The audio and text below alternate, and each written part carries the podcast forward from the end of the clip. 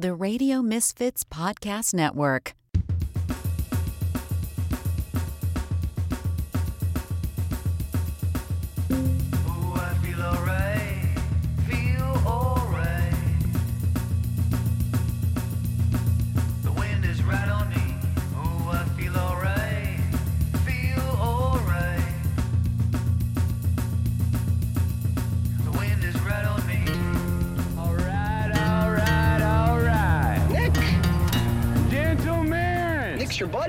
You can drink beer with. start your engine! It's the Nick D Podcast. All right, all right, all right. It is the Nick D Podcast. I'm your host, Nick DiGilio. Welcome to episode number 167 here at the Radio Misfits Podcast Network, the best podcast network in the world. We also live stream every day, 24 7. It's like having a radio station. Turn it on, only it's cooler than a radio station. You can hear some unbelievable unheard music and unsigned bands. If you have an unsigned band and you want your music to be played as part of the 24 hour streaming service, RadioMisfits.live. RadioMisfits.live. You can hear great music, unbelievable episodes of all the podcasts that are available at Radio Misfits, uh, including mine. You can hear this podcast every day at 3 p.m. Central, and you can hear my Saturday Night Live podcast. That show hasn't been funny in years, an SNL podcast, every day at 9 a.m. Central. 24 7. RadioMisfits.live. Tune in now. Hey, you want to be a sponsor to any and all of the podcasts? And if you really want to be a sponsor of this one, that'd be awesome too. This is a very popular podcast. It would be good for you if you have an advertisement that you want to do. Sales at radiomisfits.com. Say, I want to advertise on the Nick D podcast immediately, and they'll help you out. Sales at radiomisfits.com. You want to be a part of the podcast just in general? We have a 24 7 voicemail service that is open, and we encourage you and we want you to call and leave messages with your contributions and your questions and anything that you want to say to us. I listen to every single voicemail and I play many of them back on the episode. So, 24 7, anytime at all that you want to call and leave a message, 773 417 6948. 773 uh, 417 6948. And uh, leave a message if you want the mag- magic megaphone. You want me to speak into the magic megaphone. That's another thing. We're going to be doing that a little bit later on today. Email us any single time you want, nickdpodcast at gmail.com with uh, questions or uh, contributions or anything you want to say. We want to hear from you. Jason Skaggs does all the music and the sounds and the weird stuff. Ed Silla does all the other great stuff. He is the man in charge. Please take the time to rate and review us on every single platform. Start that conversation. Uh, like us and uh, spread the word and all that great stuff. Spread the word about all the great podcasts. This one included the Nick D podcast.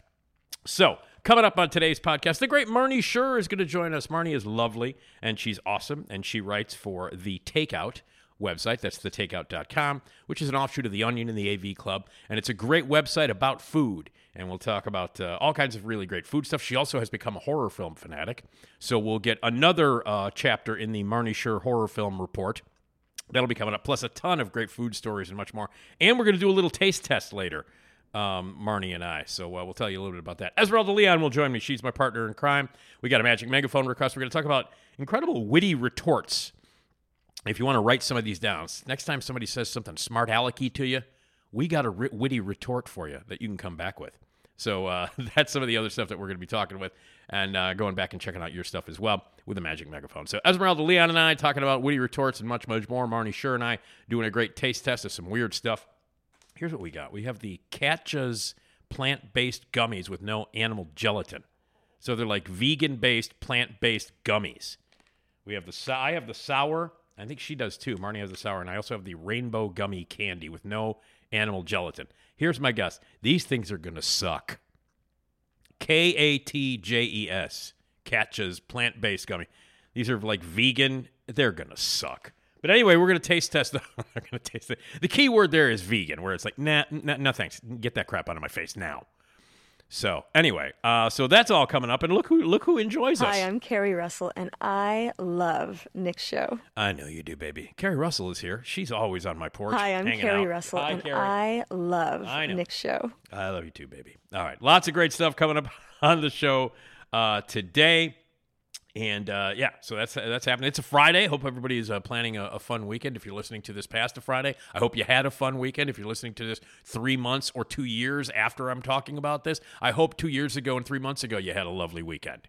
These are podcasts. You can listen to them whenever the hell you want. So please subscribe and uh, spread the word and all that cool stuff. Again, 773-417-6948, nickdpodcast at gmail.com. And please check out my other podcast, the Saturday Night Live podcast. Um, it is called That Show Hasn't Been Funny in Years. Uh, it's a great podcast. If you're a Saturday Night Live fan and you are not subscribing to this podcast, you need to be taken into a mental institution right now until you get your head right and then subscribe immediately because it's the best Saturday Night Live podcast that there is. The most recent episode uh, is an interview that I did with a fantastic filmmaker named Oz uh, Rodriguez, who used to be in charge of all the pre taped filmed digital shorts. Uh, uh, amazing stuff. And he also did an Emmy Award winning digital series called Creating Saturday Night Live, a behind the scenes look at everything about that, uh, about that show. He spent 12 years on SNL. He has amazing stories about working on the show, making the films, what went into it how in like two or three days they have to put together some of the really coolest, you know, movie parodies or music videos. It's unbelievable. And he's got a great feature film that uh, starts on Hulu on August 16th, and it's called Miguel Wants to Fight. A great movie. Miguel Wants to Fight, available on Hulu. The director of that movie, Oz Rodriguez, is the guest on my current episode of That Show Hasn't Been Funny in Years, an SNL podcast. So check out all the podcasts, have some fun. Marnie Shure is going to join us. She rules. We're going to talk food and taste test these weird little plant based gummies. God. Anyway, Marnie Shure rules from the takeout. Congratulations. Congratulations. You're about to listen to the Nick D podcast. It's by far the best decision you've made today. It makes the other podcasts seem like crap. Oh, yeah, don't be a jagoff.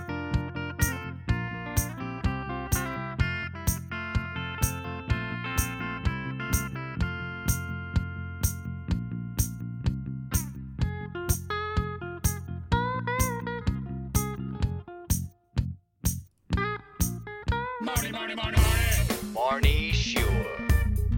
Marty, Marty, Marty, sure. Let's talk about food, baby. Marty, Marty, Marty. Out of all the things you stick down your throat, but don't take it from me.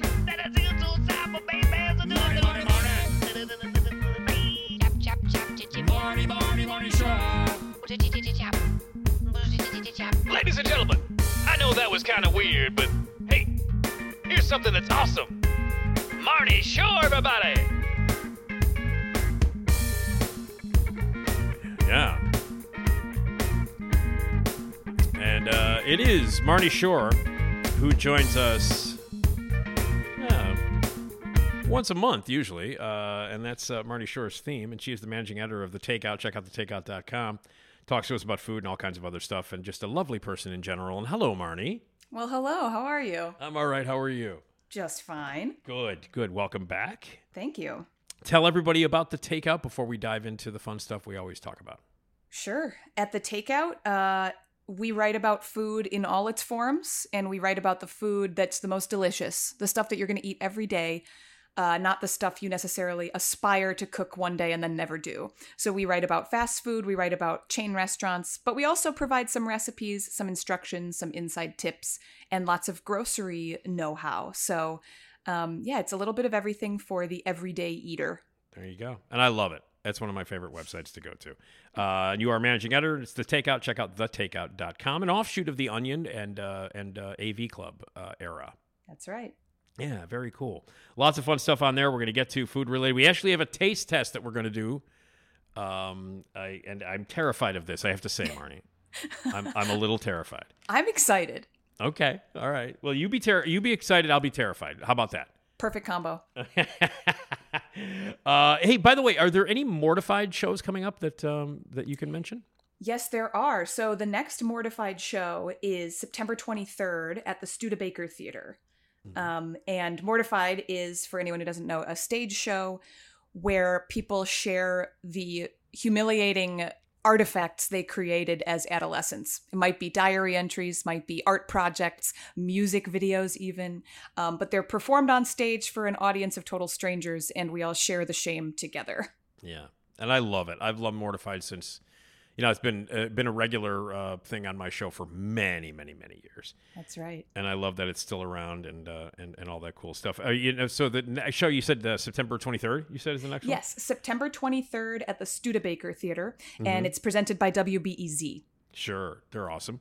And uh, and and there is a website for people if they want to first of all check it out, see your live shows, uh, check out what Mortified is all about, but also if they want to actually say, hey, I've got some goofy stuff that I did when I was a teenager that I'm I want to share in an embarrassing fashion, they can do that as well at the website, correct? That's right. Uh, you can go to getmortified.com and click participate. And that will take you to a page where you can submit material, primary sources from your own life, and uh, talk about what makes them mortifying. Cool. Awesome. All right, so September 23rd, Studebaker, and get all your uh, your information at getmortified.com. Correct. Yes. Are you there, Marnie? Yes. Okay. Yes, Just wanna- okay. Just want to make sure you're there. okay. You said it all correct. I said it all correctly. I just wanted to make sure you, yeah, that, that I got it right. Okay. So, in addition to talking about all the really fun stuff uh, that you guys have been covering in the takeout and doing that uh, that taste test that uh, Marnie's excited about, but I'm terrified about, um, you have uh, as we as we every time we check in with you monthly, we love to find out what horror movies you've seen lately because you've been diving deep into the horror movie uh, genre. And uh, so, so what have you what have you seen uh, lately that you wanted to talk about? Well, first of all, if it sounds like I'm in the middle of my own horror film right now, it's because a plumber is drilling something directly beneath the room that I'm currently in. So Okay. forgive any sounds That's okay. and so rumblings there's, you might there's hear. There's a plumber. Okay, cool. By the way, I have a neighbor who has a hyperactive child above me. Oh, um, who li- who likes to stomp around and jump up and down. So between the plumber and the jagoff child upstairs, uh, we we might hear some weird bumping and sound effects in the background. So everybody, this is what happens when you record podcasts from your home. That's right. We are we are never alone, right? Exactly. So I got a jagoff kid above me, and you've got a plumber below you. So that's, what That's we're that's what we're dealing with. Just to let everybody know. Uh, Nice. Okay. So uh, horror movies, you started to really get into them. When when did this start? By the way, uh, Marnie, your the, the, your your kind of interest in the horror genre. Yeah, you know, I watched Halloween on Halloween when I was maybe like six or seven years old. Mm-hmm. And that first scene in Halloween, it just, it's like the perfect setting, you know? It, it just Yeah. perfectly situates you in like, this is what the genre is and this is what it can do. Mhm. Um, because even before that, I think the, the tone was kind of set by the fact that I was definitely a Nightmare Before Christmas kid. Sure. Um, you know, and y- my grandma saying, "I don't know why you like this. The the guy plays fetch with his dog by tearing his own rib out, you know, and throwing it." right. But Right. if you like it, you like it, and uh, Yeah. yeah. ever since then, it's been a fun ride. Cool. Well, I love talking horror movies with you, and you know it's my favorite genre. That's right. Um, and uh, and I'm a bit of an expert on it. And I just, you know, as timing would have it, Marnie, I spent this past weekend uh, for four days and nights straight in a hotel with a bunch of other horror fanatics doing a lot of horror things. So uh, I'm Your still, people. I- it's my my tribe. We call them the tribe. Uh, my tribe, and it's been it was a fantastic weekend. It was great, and I'm still kind of there in my head. yes. Uh, so what? It, no. So let's get a little update uh, on what you've seen and, and and your thoughts on the horror movies. So we get the horror film report from Marnie Shure. Yeah, so I, I did my classic, you know, searching around on the streaming services to see what I have always meant to see and never saw in theaters. And I landed on Happy Death Day. Yeah. you know, now big commercial hit. Yeah, and I There's- haven't seen the second one yet. Okay. Uh, so what? Okay. So well, first of all, for people who might not know, tell everybody about Happy Death Day and what you thought of it. Yeah, so Happy Death Day is a commercial, you know, it's what I would call like a commercial horror film Yeah. from what was it, 2017. Mm-hmm. and it is you know perfectly geared toward like teen audiences i would say it's scary without being too gory or frankly challenging you on too many big questions the way that a lot of horror films do um but yeah it's a woman wakes up in a college dorm starts her day uh gets killed wakes up in a dorm starts her day gets killed and she's in this infinite loop and has to figure out why she's in the loop and how to get out of it and who her killer might be on this college campus full of you know sororities fraternities drama all of that Yeah. And what did you think? oh it was fun you know Yeah.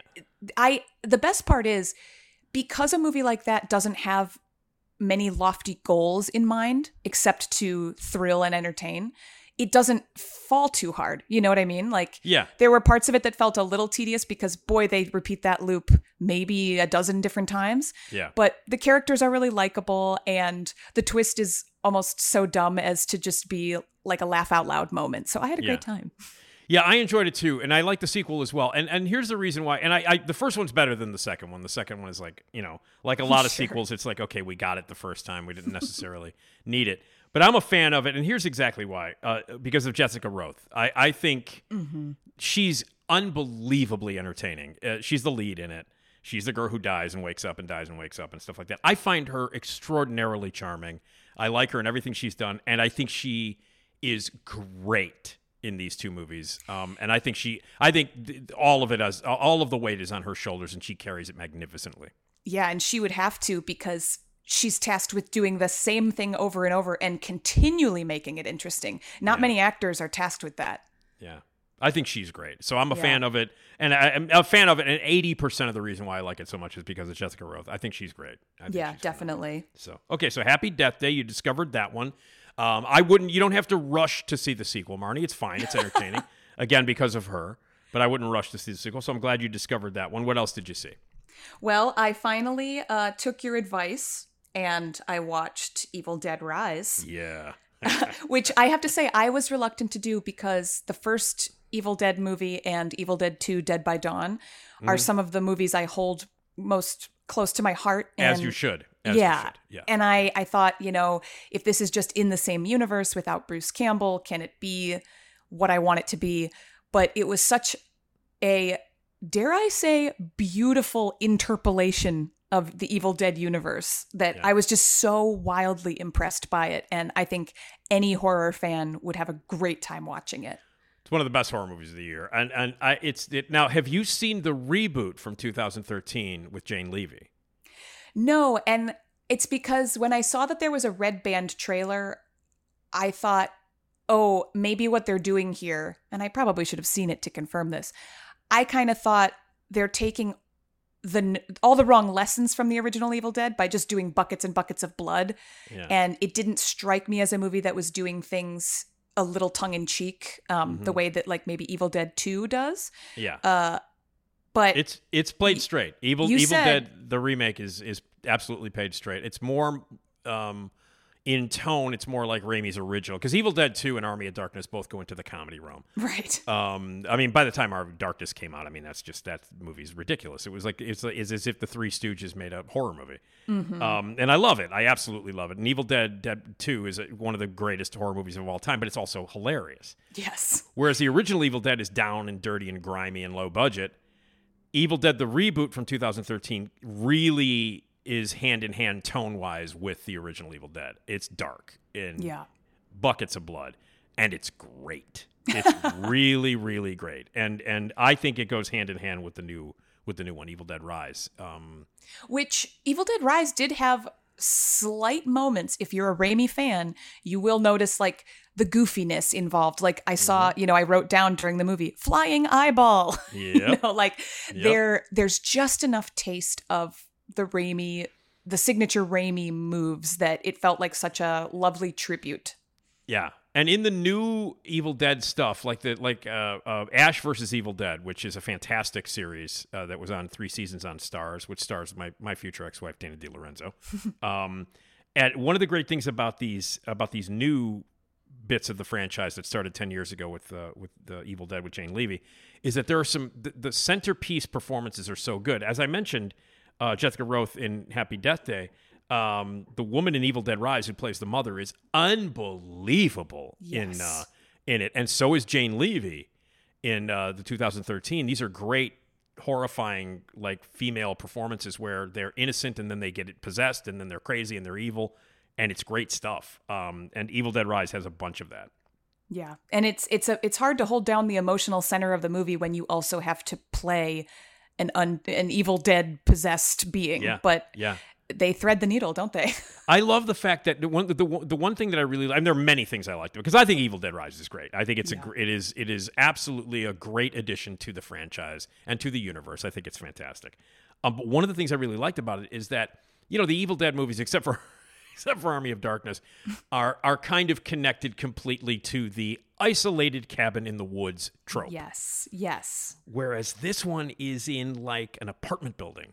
Um, and I thought that was a cool, you know, deviation from the, Right, from the and it- formula. makes a lot more sense right because it's where the evil dead spreads and but they they still managed to make it feel like a bottle episode you know they're Yeah. still in that apartment Yeah. and it feels so claustrophobic and Yeah. incredible Yeah, and they do set it up at the beginning with the cabin thing, uh, which is you know, with the, the whole lake and the cabin thing. So it's there.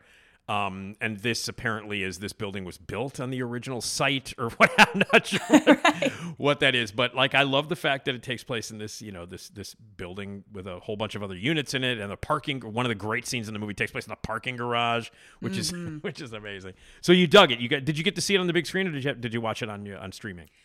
I watched it on streaming but i'm pretty sure that there's going to be an evil dead rise haunted maze at universal's halloween horror nights this year which i am attending so Wait, wait, i'm really? fingers crossed that i'll get to oh, live man. evil dead rise this oh, october Oh man, that's amazing. That's so cool. So they're doing. Oh wow, yeah that. Oh man. Now, do you have to like? Do you have to bring a change of clothes? Are they gonna? are they gonna like squirt you down with all kinds of blood and liquid and stuff? Is that gonna be part of it? I wonder. That that's a good point because what will make it like a signature Evil Dead rise? I mean, I guess we'll definitely be in that apartment Yeah. uh, from the movie, but so yeah, they're gonna need lots of corn syrup in that set to make Yeah. it feel like Evil Dead Rise. Absolutely. Well, I'm glad you liked it. I'm glad you got to see it. I'm a, I'm a fan of it. I think it's one of the better horror movies that that uh, that's come out this year. And it's been a pretty it's been a pretty solid year for horror. Now this next one is the one that's kind of taken the horror community um, you know, by the throat, if you will. um, and really I'm like a lot of discussions over this past weekend at Flashback um, were had about the film that you're gonna you're gonna tell us about right now. And what's what's the other one that you saw? Yeah. So talk to me. It came out a couple weeks ago in theaters. I saw it, and um, you know, I'd be interested to hear what that discourse has been because I've not heard anything. I went into the movie not knowing anything, which is kind of my favorite Good. way to see Good, most yeah. movies, but especially horror. Yeah.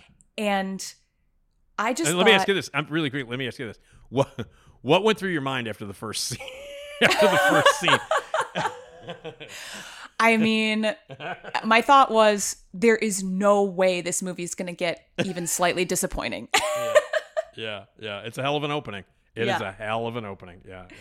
Truly. Um but yeah, the concept if you explain it to somebody, it sounds so what constructed, so uh bizarre and forced, but in the movie what they do that I think is so clever is basically there's a cursed object of some type that a bunch of Gen Z kids find and start using. Yeah. But the movie makes that such a commentary on like 21st century relationships to social media and, you know, performing for your friends and stuff. But it does all that without being preachy. So Yep. naturally, social media factors in kind of heavily into the movie and not in a way that feels annoying to audiences that can't relate to that level of social media usage. It's so impressive to me the way that they balance it all. And the Yeah. central performances are breathtakingly good. Yeah, and it involves uh, bringing a, a dead spirit back to the to the to the real world and what that curse means to you know the people involved and the and and like weird sort of seances that are captured on social media and on your TikTok and influencers and all that stuff. Um, and it's scary, and the, and all the performances are good, as you mentioned. It's a terrific movie. I, I was very impressed with it. And these two guys who directed it, they're Australian guys, and they're like, what? are- They're not even thirty. These little bastards. so annoying how good they are. Um, It's so annoying. It's so annoying that somebody like uh, like 29 years old is so good at uh, at this. Um, but yeah, and and it's uh it's a it's a it's a really solid, very very scary, beautifully made uh, horror movie, and it's scary. There's scary stuff in it, really. So, what did the flashback uh, crowd have to say? Oh, They no, they love it. It, it, it became a pop. It was a very very popular thing. I mean, like everybody, we were talking about you know like some of the horror movies that we've seen this year that we loved, like Sarah is was one that got mentioned a lot, and uh, Infinity Pool. Uh, Brandon Cronenberg's movie from a little bit earlier this year with the great Mia Goth, who has become, by the way, uh, she's the goddess of the tribe now. She's the goddess of the horror tribe. Mia Goth has now become with with Pearl and with X, and now coming up Maxine and with Infinity Pool, and she's in Suspiria. the remake, and she's like Mia Goth is like now she's she's the scream queen, uh, and sort of like the idol of of most horror fans. We love her very much. Um, but yeah, so those those came up. But Talk to Me was right at the top of the list in terms of like great, solid horror films from 2023, and, and you know, and because it's fresh and a lot of people have just seen it, it was a topic of conversation throughout the entire weekend. And it just didn't have those typical beats where you can usually say, okay, now they tell this person and this person doesn't believe them, so they go to the Yeah. cops. You know, it it really you just never knew where it was going, and Yeah. that's hard to do in 2023. It is. It is hard to do, and also, man, you know, like when you have an opening that strong, like, cause I, you know, the opening scene, I went, Jesus! Before the credits, I was like, Oh my god! Holy shit! How are they going to follow this up? And they do very solidly and very scarily. Um, Right. It's a terrific movie. And again, though, uh, as much as I love Talk to Her and as much as I love Evil Dead Rise and you know and, and Infinity Pool and Huesera and some of these other ones, uh, for me, it's all about birth rebirth. Yes, I'm I'm, so telling- excited. I know you, and I can't wait to talk to you after you see it. Please text me after you see it. Oh, absolutely. So uh, that's Birth Rebirth, and that opens. But yeah, uh, Happy Death Day, uh, Evil Dead Rise, and Talk to Me. All three you enjoyed. Yeah, you know, um, really interesting female-led projects, and uh, I I probably will see a lot more before I go see Happy Death Day 2U, but it's on the list. You know. Yeah, yeah. And you and and and well, let's just mention this. And featuring a female-led, female-driven. How goddamn great is Barbie? Uh, well, I've seen it twice, and I'm dying to see it a third time. So that kind of tells you all you need to know. Me too. I've seen it twice. I think it's the best movie of the year. Um, I love it. I am. It, it, it's one of the few movies in recent memory, in a long time actually, where I ha- could not be happier at the amount of money it's making. Like this is with with this, it just crossed a billion dollars. In fact, it's the biggest movie ever made by a female director. Greta Gerwig, uh, and I just love that it's Greta Gerwig who came from like the mumblecore scene and like Lady Bird, and she did an adaptation of Little Women, and those are two of my favorite movies of the past like 20 years. And then she directed the biggest movie ever by a female director. She surpassed Patty Jenkins with Wonder Woman. Wow. Um, and it's astonishing to me, but I love it. I've never been happier about a movie becoming the cultural flashpoint that it has become and making all the money. I everything about I love everything about the movie and everything surrounding it and the buzz and people getting dressed up to go see it and I I adore everything about Barbie. I just it's think that it's amazing. Yeah it's that return to the monoculture like i i forgot how good it was to just like all rally around a thing and i'm also like so gleeful to just skip any serious barbie discourse i'm like nope don't need to hear it No. i understand what you could write about its faults or flaws or whatever don't care just loved it had a great time Don't care. Best movie of the year. I don't give a shit. I don't care. I couldn't possibly care less about fucking Bill Maher. He can just he can kiss my ass. Uh, but no, I love it. I'm glad you loved it too. I and you know, and I've not laughed harder at a movie all year. Not only and I cried during it, and Mm-hmm. uh, there's so many beautiful moments. And God, that monologue that America Ferrera has uh, about the role that women have had in the world that is one of the great like i literally wanted to applaud after the first time i heard it and and it's i i, I could not be happier for greta gerwig that's all i'm saying i, I just right. couldn't So- and i saw it with my mom and that was Oh, a special God. experience too. Yeah i bet. I uh yeah no. It's just it's incredible. And there's so many i mean and you know uh if if if if ryan gosling does not get nominated uh best supporting actor I mean, he's unbelievable. It's and I also find it very ironic that my favorite performance in the movie is by a guy. That oh everyone's feeling that conf- conflict inside know. i think And I know, I know, and it's the and it's not that the women aren't amazing because they're all amazing, and I don't think there's ever been a part more perfectly suited for Kate McKinnon ever.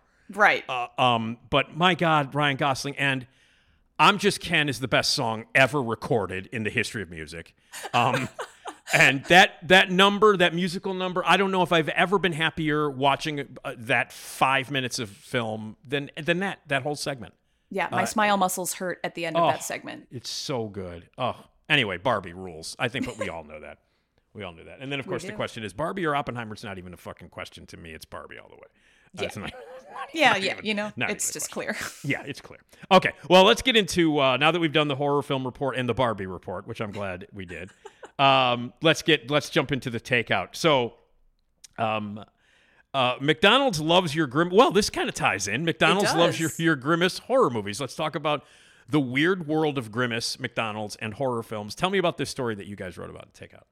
Yeah, so Grimace, you might know him as McDonald's fluffy purple alien mascot. Um, he hasn't hasn't made a lot of appearances in recent memory. You know, he was a creation of the McDonald Land ad campaign that was, you know, really prominent 70s and the 80s with Ronald, Grimace, Hamburglar, Mayor McCheese, you know, all of those characters Right. but they McDonald's really chose to de-emphasize the childlike characters in its marketing uh, over the last like 25 years because you know as I think we saw with the I'm loving it ads and stuff there was a lot more focus on uh yuppies frankly right like Right. urban professional sleek people Right. eating And when- McDonald's And when you get uh, the star of Succession to do your voiceovers, I think that's really changed over everything. You know what I mean? Like by the time Brian Cox starts doing your voiceovers, it's a whole different ball game. and I'd be terrified to ask Brian Cox if he knows who Grimace is I will never ask him right. Right. But yeah, so they they kind of exist on those two planes now. They're kind of figuring out how to do both at once because they know what a big sell it is. So last year McDonald's released adult Happy Meals. We Right. we I believe we talked about them and, and the toys sold out everywhere and Yeah. people were really happy to see those characters again. So this past June, McDonald's said, uh, it's Grimace's birthday month. It's when Grimace celebrates his birthday. Which, okay, why not? All right. And- I wasn't aware of that. Okay. I guess it's canon now. Uh, but they released a purple milkshake to mark the occasion. And uh, the purple milkshake had a really strange journey. People were excited about it. It came in a fun cup, it was a fun color. It mostly just tastes like a vanilla shake with a little berry in it. But um, kids, well, Gen Z more specifically, was very excited to buy these shakes and film TikTok videos um, of themselves uh like appearing to be dead and covered in the milkshake. Right. So they they came with lots of editing. They were very well made. It starts with a kid innocently drinking the shake, wishing Grimace a happy birthday, and then sort of smash cuts to, you know, them lying on the ground, coughing, covered in milkshake like it's blood. uh, the implication, I think, being that Grimace killed them with the shake. right. Right. Uh, and some of them are dark. I don't know if you've seen some of the creepier ones, but very unsettling. Kids got really into this. Yeah. Uh, but you know, McDonald's is laughing all the way to the bank because you could only buy those shakes as part of a combo meal. So everyone was buying the full combo meal just to make these videos, and their Q2 earnings report was rosy to say the least. They- Amazing. yeah, the, the stats on same store sales growth during the month of the Grimace Shake was huge. So McDonald's, you know, they they didn't try to condemn these videos; they just kind of rolled with it.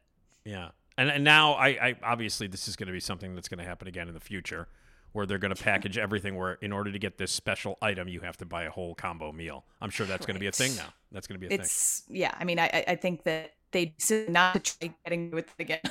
Yeah. Yeah. Wow. Okay. I did not have you had a grimace shake? Uh, no, our staff writer Dennis Lee tasted it, and Mhm. he said, you know, really, really mild berry flavor. It's mostly just a fun looking vanilla shake. Okay.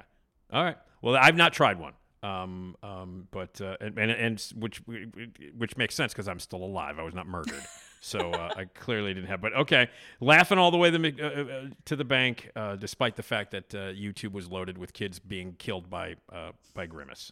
That's right. okay. All right. Um, so Subway, i- i- do we have difficulties finding one? Because there happens to be one. Um, I don't know, just a few blocks away from me to the west, and a few blocks away from me to the east. And I think that that's common considering what you guys wrote about. That's right. So this is just one of those interesting stats that pops up every year in annual reports about the fast food industry in America. Um, and this has been the case for a while, but when you look at the numbers, it is just staggering. McDonald's, by you know a factor of ten, is is the biggest fast food chain in America, no Yeah. question. Yeah. Uh, Starbucks trails it distantly at number two, and Subway's down in eighth place in, in terms of total US sales last year. But in terms of number of locations, Subway is so far beyond everyone. So there's 13,000 McDonald's, there's about 15,000 Starbucks and there's over 20,000 Subway You're locations. kidding. You're yeah, and kidding. there's and there's there's everywhere. there are there are over 5,000 more subways than there are Starbucks. Subway regularly outstrips other fast food chains by like five to one. you That's know, and, and places that you'd think of as the bigger chain. But Subway's just quietly everywhere. You know, they're in gas stations, they're They in strip are. malls. They Yeah. they don't need standalone facilities and they don't even need places to hook up like a deep fryer. So they That's can go right. just That's about right. anywhere. Yeah. You know, it's funny because you both both of those locations that you mentioned, gas station, strip mall, those are the those are the locations of the ones that near me. That's right. That and That's- and you know, it's easy, relatively easy for people to open a subway location versus other types of fast food because Makes the sense. overhead costs are very low. Makes Um, sense. unfortunately, the company makes it harder to close one once you've opened it, but the fact that they're easier to open means that a lot of them spring up and then stick around for a long time. You don't Yeah. often see subways closing. Yeah, no, that's true. You don't. Um, and and uh, I mean, they're everywhere. They're every everywhere. Like I have social activity. There's a subway not very far. Like I spend a lot of time at the Music Box Theater, as you have. There's a Mm-hmm. subway across the street from the Music Music Box Theater. Uh, yeah, on the on the otherwise relatively fancy Southport corridor. Yeah, yeah, Yeah. and there's it. There it is. I mean, I opt for the empanadas, but uh, but there is a subway, uh, you know, right there across the street. Yeah. All right. So f- over twenty thousand subways. That that's amazing to me. I don't know why. And I and, and I've often it, it, it's taken me a long time, Marnie, to accept the fact that Starbucks is considered fast food. Yeah, you know, a lot of people uh, give us grief when we lump it in, but you know, I for one end up there a lot, just on the go, and I think that if it's somewhere you end up a lot, then it's fast food. and they sell food. They sell food. I know it started out as a coffee place, and it took me a long time to realize that. I was like, God, God, Starbucks is not a fast food place, but then you eat when you go there. Uh, and, sure and, do. And, and and that's why I'm surprised that there were that there were so many more subways, but it makes sense because I remember uh, standing in a Starbucks on Michigan Avenue when I used to work uh, at the car wash, and it was located in the Tribune building. Right down the street, you could stand in one uh, uh, sub or not a subway. Jesus, you could stand in one Starbucks and look across the street and see another one. That's right. Literally, the on Mich- on Michigan Avenue. expansion. Yeah. and it worked because all of a sudden Starbucks was on everyone's lips. everywhere. And then, and by the way, uh, about a block away from that subway in my neighborhood, it's a Starbucks. so, they know what they're doing. yeah. So, uh, all right, cool. So, so, oh man, subways everywhere. All right. Now, this next story, I'm so excited about this. I'm so excited about this. I, you have to explain. You know, Indiana is building a gravy themed coaster. Now, you have to please explain, and I, I want the first ticket. So, what, what's going on here? What is this about? Yeah, I I need to get myself to Indiana. Um I for one have only ever been vaguely aware of Holiday World in Indiana. I, have you heard of it before? Vaguely, again, vaguely. Um, never been there, but I have uh, heard of uh, inklings of it. It- Yes, I'm aware of it. Yeah, it's a beloved local theme park. Um, it's in Santa Claus, Indiana. Right. and it used to be because of that uh, exclusively christmas themed Yeah. but now it's called holiday world and it has little worlds encompassing other holidays um, and there is a thanksgiving land already and so where better to put a gravy themed roller coaster called good gravy exclamation point oh, God. I love it. Yeah, I mean, I love it just on the name alone. Me but too. then you see on you can go on YouTube and find it's also in our article um, a video, a rendering of what the ride will be like, Oh my God. and just every detail is perfect. You, your ride vehicle is a gravy boat.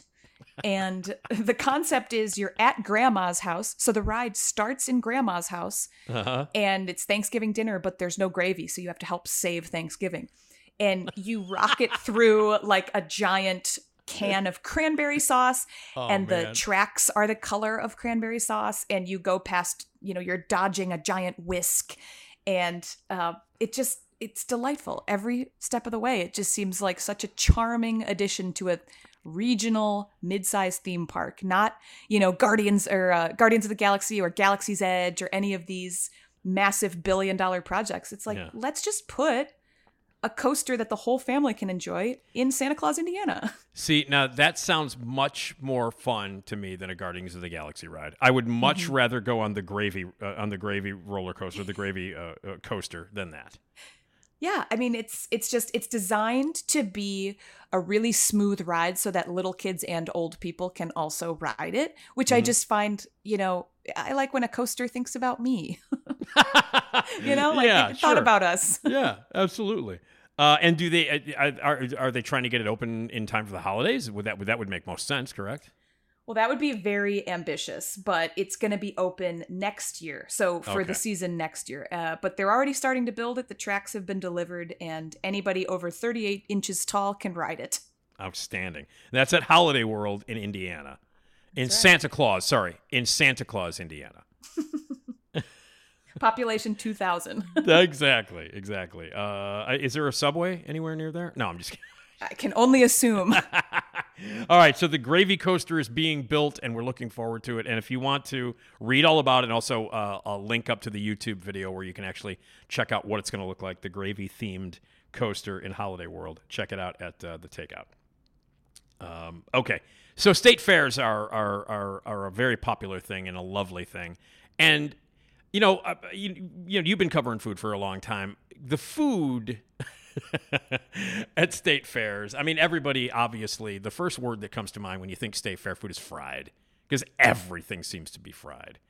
Um, but some of the items that you can get at state fairs around the country are pretty amazing, and you guys talk about some of the local, like Midwest uh, state fair food uh, uh, things that you can get. Tell me a little bit about what you guys wrote there.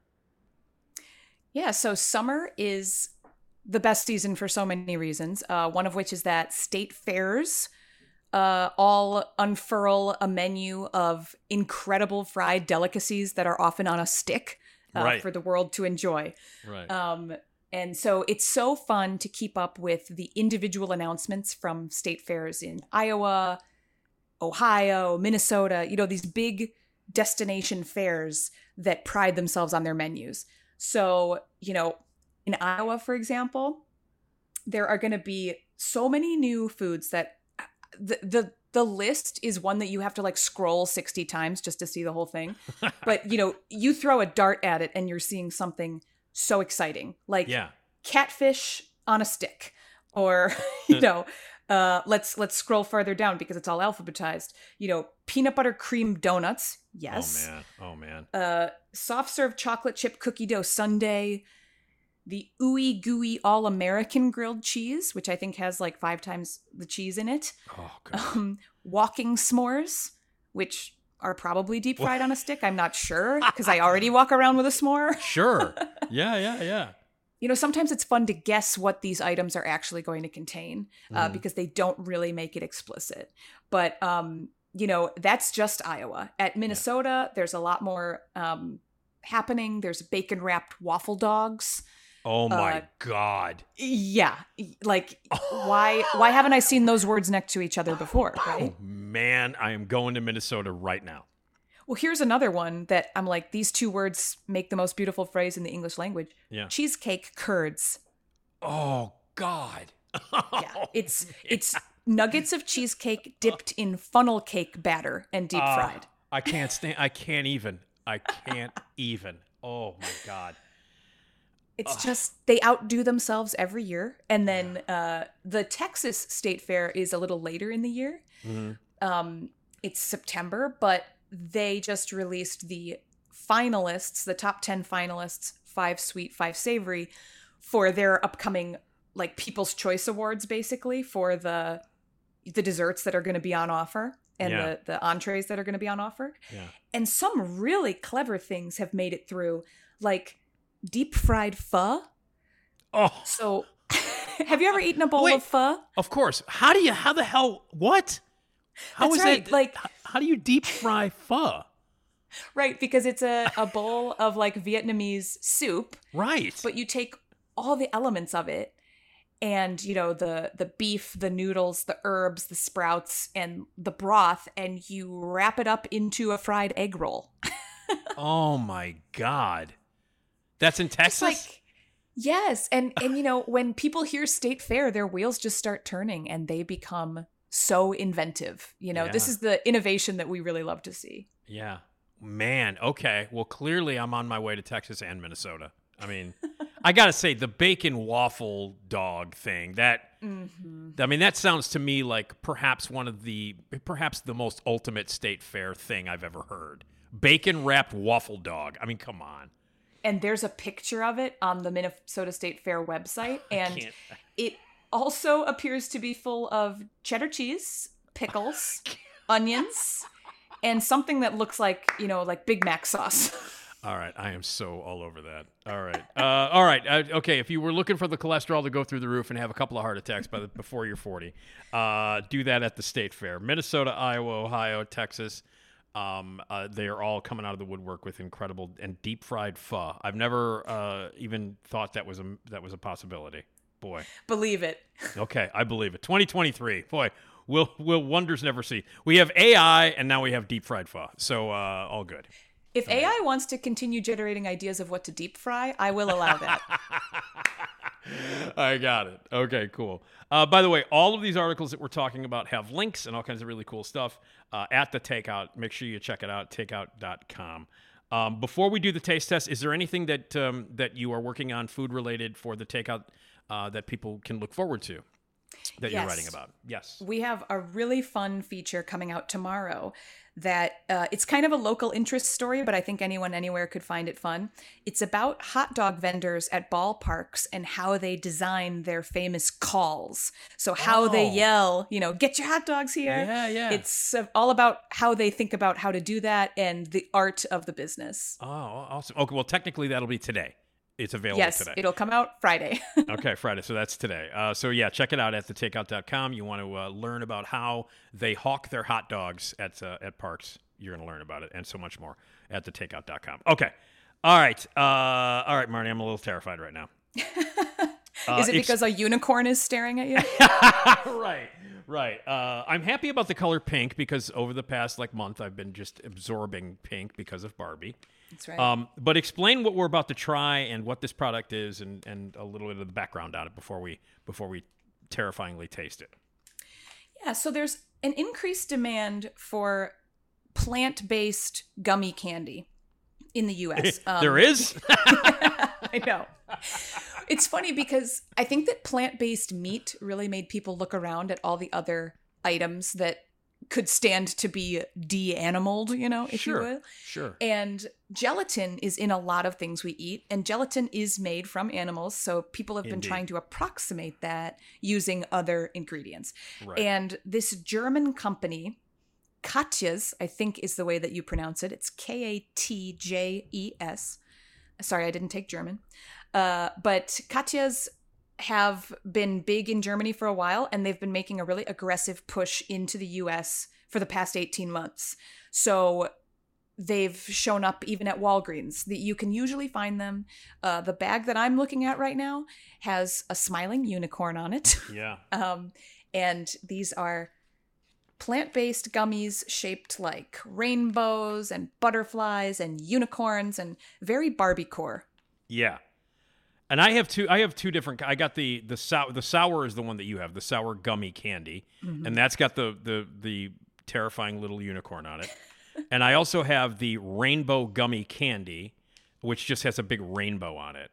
Um, and uh, and they you know very large in bold letters says no animal gelatin with an exclamation point plant based gummies. Um, and there's a, a big explanation on the back um, where um, they, they it's all plant based, no animal products at all. And, And you know, so- yeah, no palm oil, no corn syrup. You know, they, they take out all the stuff that they think moms are not going to want for their kids, basically. right. So they take out all the stuff that's going to taste good. Uh, yeah, we'll see. all right. So now you've never tried these. Why don't we both try the same? I have the I have the the other rainbow ones here that I'll save I'll, uh, after we taste test this. But the first one we're going to taste test is the sour gummy candy. Correct? Correct. Okay. So here we go. Let's let me open it. It smells good. It does. Yeah. It smells very gummy. Okay. All right. I have an orange one that's I'm I have a black currant unicorn. Okay. Okay. Um the texture is a little A little Little- stiff. A stiff. Yes, that's the word I'm looking for. It's not as gummy. Mm-hmm. It's a little stiff. It's not very sour either. No, but you know what I love about these? I'm I'm really into them. They taste like the very very expensive gummy stars you can get at Whole Foods. Have you ever had those? No, I have not. They literally sell them for like $10 a tub. Um so I never buy them, but they they have this kind of texture. Maybe Whole Foods, you know, being who they are, uh, Yeah. do a plant-based as well. So it's kind of like it's not as springy as a regular It's not. gummy bear. No, it's not. I mean, it, yeah, it's actually not very gummy in that regard. But I will say this: it, it it tastes good. It's just it's just that this this particular one that I'm eating is not very sour. No, not it's more like sugar dusted and not Yeah, citric mm-hmm. acid dusted. but it But- tastes. I mean, it's actually not bad. Yeah, those flavors are nice and strong. I would totally buy this again. It's a little expensive. I think this bag was 550. Mm-hmm. But um yeah, these really hit the spot. All right, well, let me try this other one because that one was not very sour. Now this one is not. These do not have the sugar coating on them, and these are all rainbows, and they're rainbow colored, and it's rainbow gummy candy. All right, here we go. Okay. Same um. Same consistency. Okay. Um. The flavor's not as good. Oh. Yeah. Uh, But aren't you getting every flavor in the rainbow? Yeah, there's a whole bunch of. That's the other thing is that it's a little overwhelming in terms of what am I? I don't have no idea. Got it.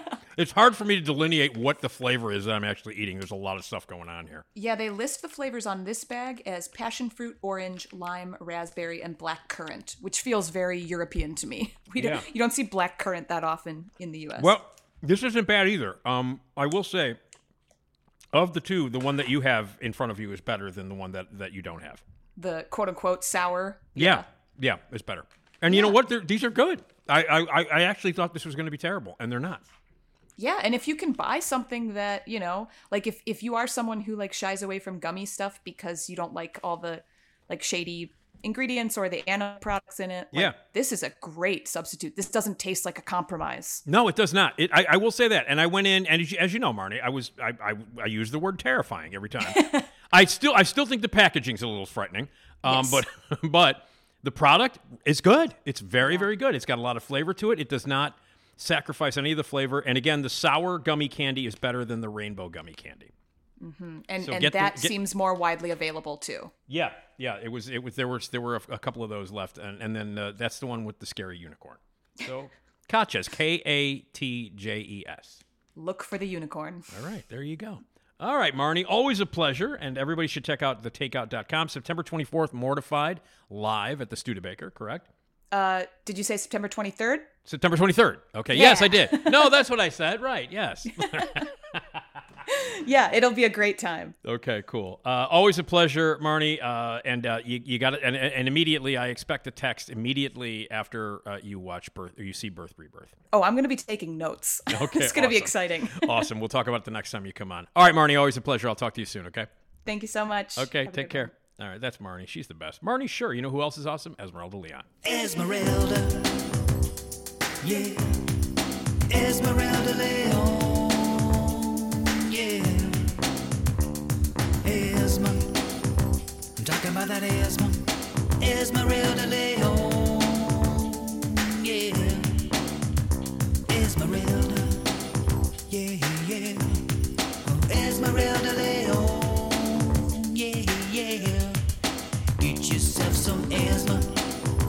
Love me some Esma.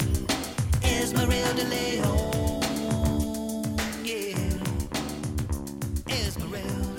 Right. Esmeralda. It's time to say hello to Esmeralda Leon because that's the theme song. Hi, Esmeralda. Hello. How are you? I'm good. How are you? I'm all right. Uh, Great. It is, well, thank you. That's very nice. Um, uh, it is Friday. Any uh, plans for the uh, for for the Friday fun? Um not at the moment. I didn't really think about it. Okay. This week is kind of weird like I don't know, I just didn't realize it was already Friday. You know, sometimes it just comes up on you, which is nice because then you're like, oh wow, it's Yeah. Friday. Yeah.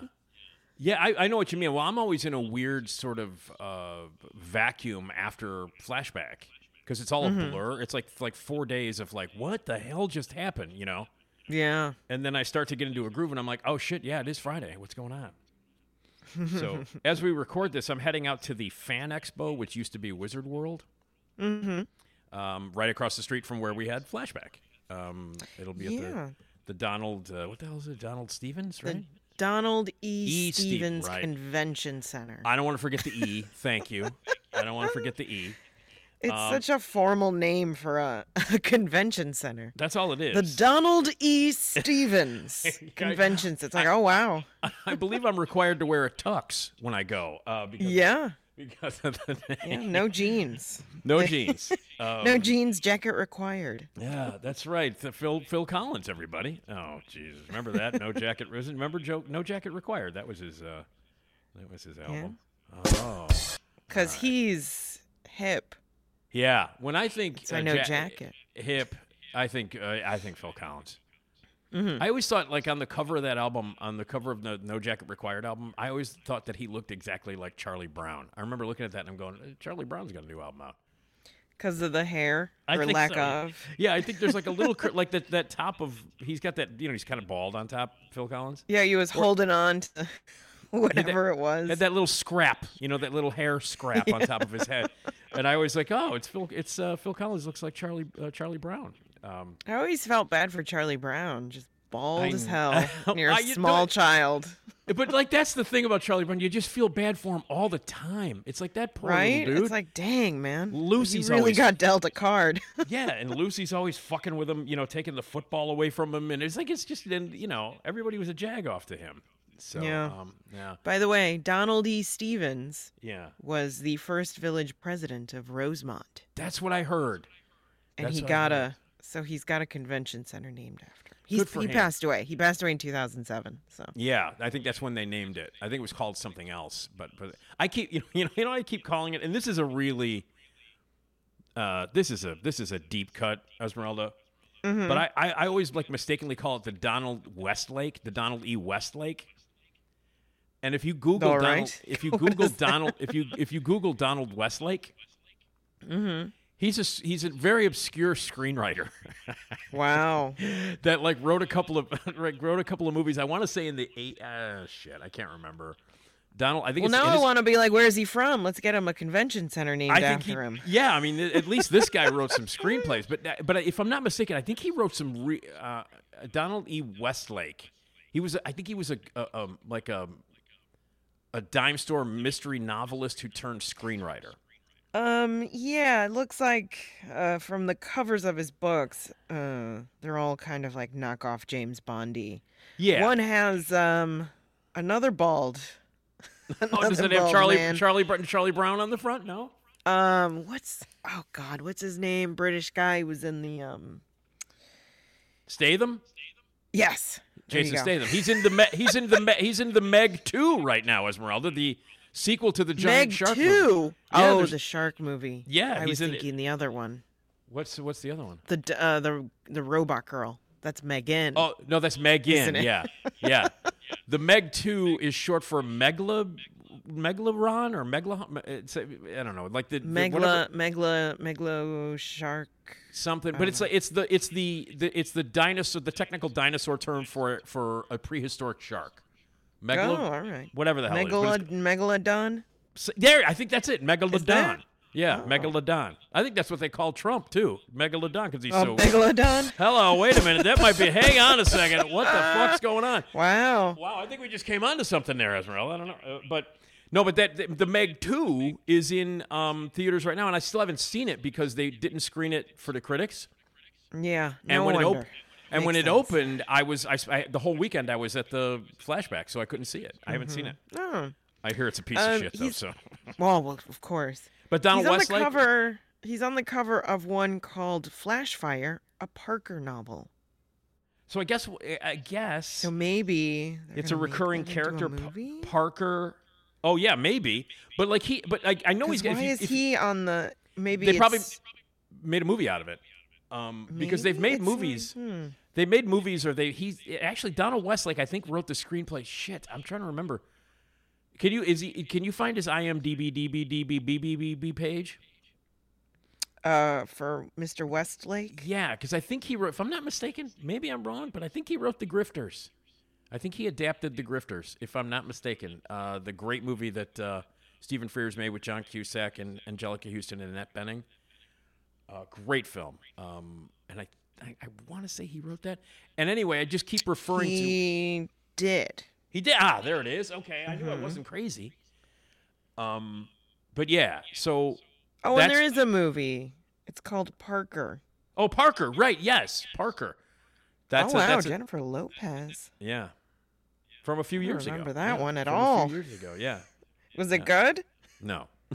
Oh, that's yeah. All right, that makes sense. I mean, neither of those people are very good. I mean, uh, that's it- a it- bummer. yeah. Well, I, I don't mind Jason Statham. I he's he's limited. There's only so Yeah. much of like.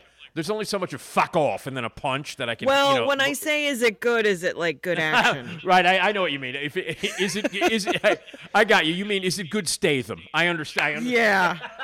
I know it's not going to be Oscar Right, worthy or anything. Right, right, You know it's not going to be good. You just mean is it good Statham? And in that and in Yeah. that and in that regard, it's pretty good Statham. It's okay. Oh, Statham. Yeah. okay. Yeah. So. Um, wow, Clifton, Clifton, uh, Gonzalez Cliff- Gonzalez or uh, now Yeah. Con- Col- Collins Jr. Yeah. yes, he's in it. Nick Nolte, Yeah. Michael Chiklis. Yeah. you know what I call Michael Chiklis, right? What? Commissioner Curly Belushi. Um, because because he was the commish. You Remember the TV show The Uh-huh. yeah, Commish? yeah, yeah, yeah. And he also played Curly in the Three Stooges movie, and he oh, played did he? yeah, and uh, and he played John Belushi in Wired. So I always call him Commissioner Curly Belushi. Oh. that's how Wasn't he also on some show where he was very uh, corrupt? Oh, The Shield. Fuck The yeah. Shield. Oh yeah. Yeah. No, that's where he got his. That's where he became popular. Because I'll tell you something, Esmeralda. When he started in Wired, he was like a newcomer, and he played John Belushi, and he his career almost ended because that movie was so blacklisted. Like Bob Woodward's book was such a such a hack, hatchet job on on Belushi um, that nobody would touch it. And then they made a low budget movie out of it, and Chiklis played Belushi, and everybody was like, "You'll never fucking have a career again," because everybody hated the, the the book, and you know it shit all over Belushi and stuff. Yeah. Um, and then the movie was terrible. Um, but he did he he survived. He was in a few other things. Um, he's in. He's in by the way, Esmeralda. Brown. By the way, he's in an episode. Here's the, he's in the same episode. You ready for this little piece of trivia, Esmeralda? What's that? Uh, Michael Chiklis, Commissioner Curly Belushi, is in the same Seinfeld episode with our friend Dwayne Kennedy. Oh, He's the one. He's the one hosting the party that they're at. Oh, I wonder if they keep in touch. Uh, maybe they do. I should ask. I should next time I see Dwayne, I should say, "Do you keep in touch with Commissioner Curly Belushi?" And he'll go, "What? Who the fuck are you talking about?" Oh God. so, so anyway, Donald E. Westlake. Mm-hmm. Uh, I'm going to his uh, convention center later today. It's the Donald E. Westlake. yeah, I keep, I referred to it as. I'll tell you. I'll tell you. I can pinpoint exactly where when I when I referred it. Mm-hmm. Um, I had uh, John McNaughton as a guest at one of my film club screenings many years ago. Um, and John McNaughton is a, is a great director. He directed, uh, oh, this is a movie that you would love, unless you've seen it already uh, and you were terrified. But have you ever seen Henry Portrait of a Serial Killer? No, but I hear good things about it. It's Just great, because it's a Chicago. It is, and it's me, great. It's a Chicago movie. Yeah, and Michael Rooker is the lead in it, and it's Mike, the, the late great Tom Towles. But I'm telling you, Esmeralda, that movie will fuck you up. Seriously, All right. uh, you know, Is, and it, I know is how. it a true story? Yeah, No. based on based on a true story, loosely. But it Oh, is. okay. Let, let me put it to you this way. Here's how fucked up this movie is. It fucked me up. Like I, the first time I saw it, I went, I can't. I don't even. My friend, you know, you know, my friend Scott Oken. Mm-hmm. He left the theater for 15 minutes because of a certain scene. Like he had to get up and Oh leave. goodness. No, it's it's no, it's the real deal. so so John, the produ- the director of that, he's a Chicago and I know him, and he's a great guy, Mm-hmm. and he's directed a bunch of really great movies and TV shows. He did Mad Dog and Glory. Um, he did Wild Things with uh, Matt Damon and or not Matt- Dillon and uh, and Yeah. Neve Camp and Neve Campbell and um, uh, and uh, Denise Richards, you know, making out that whole thing. Yeah, yeah. He did that. Um, he's directed a bunch of really great movies. Um, and I did a screening of his movie called A Normal Life, which was with Luke Perry and Ashley Judd. Mm-hmm. Uh, a great film, and it was shot here in Chicago. Uh, and so I did a screening of it, and I had John come out and you know talk about it afterwards and do a Q and afterwards. And so I was I was telling him because he was gonna he was gonna drive out. You know, he's from the, he's a South Sider, and he was coming all the way to Rosemont. You don't remember when Tony Fitzpatrick did our our, our podcast? Mm-hmm. And he's Yeah, like, I yeah. gotta go. He goes, I gotta go all the way out to fucking Rosemont. He's a South Sider too. yeah. It is far. It is. It is, and he gets a nosebleed. If he goes, if he goes north of North Avenue, he gets a nosebleed. You know what I mean? Like Yeah. he's a South Sider. So anyway, so John was coming out to to to do the post, did the intro and the post uh, Q and A for uh, Normal Life, and so I was telling him, I was telling him how to get there, and I uh, I was texting him, and I texted him, listen, here's what you do: take the Kennedy, blah blah blah, and um, when you get to the, I said when you get to the Donald E. Westlake Convention Center, turn right, you know, because that's where you turn right, and uh, for the theater. And he goes, he he texts me back. He goes, and I didn't even realize that I mistakenly called it that. And I, honest to God, Yeah. I called it instead of Stephens, I said Westlake, and I said it to him, and he texted me back. He goes. They named a convention center after that fucking guy. And I was- so anyway, they're doing a press preview of the Wizard World slash Fan Expo today. So I'm gonna Mm-hmm. It's a go. bummer um, that it's the preview because I'm assuming nobody's there. Yeah. Although I think these are different because they kind of keep them. So at Flashback, which is amazing, uh, they have all the the the celebs um, around the vendor thing. Yes. So then you you're walking around, you're like, oh shit, Yeah. Skeet Ulrich is right there. right. All right. I just bought a t- I just bought a T-shirt, and look, it's it's Rose McGowan. You know. yeah, and she's just sitting there, and I'm like, oh my god. yeah. um and then but at the fan expo at least when i went back when it was different they had them all like in a room and there's like curtains up like so you can't really see anything which is kind of a bummer Yeah, uh, some of them are out in the open, depending on who they like. If you've got like a Z level WWE superstar, yeah but like they'll be out in the. But like the big stars, they got like some heavy hitters oh, this listen, year Esmeralda, there's a fucking Back to the Future reunion with Michael J. Fox, uh, uh, Christopher Lloyd, Thomas Wilson, Lea Lea Thompson. Um, I mean, everybody, but basically everybody but Crispin Glover is gonna is gonna be there. right which i'm like what are you doing crispin glover like what's up Yeah. Well, Crispin Glover doesn't have the greatest relationship with that with that with that series of movies after the first one. oh Um, okay He had some issues because he's not in the sequels, but yet they used a look-alike actor who talked exactly like him, hanging upside down in the second one, and he actually filed a lawsuit against Oh, Zemeckis. shit. He filed a lawsuit against that. Zemeckis. Yeah, yeah, Huh. not him. That's not him. Although they did make up, he they did make up. He and Zemeckis did make up, um, and he provided a voice uh, in Beowulf years later. He was Grendel. Oh. He was the voice of Grendel in Beowulf. oh okay But anyway, all those people are going to be there. But the thing is, like, this is the reason why I'm going today.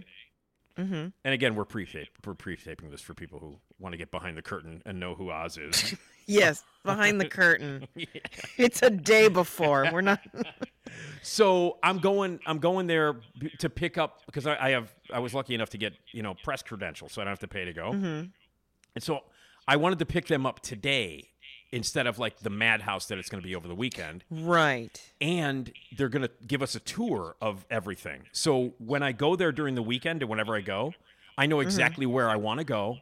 oh You know right yeah. And get so that's why I'm doing it. I'm just going to pick up my credentials, get the big tour, and then mark everything down. Like, okay, here's where I'm going to go, and so I can get in and out over the weekend. mm-hmm So that's why I'm doing it.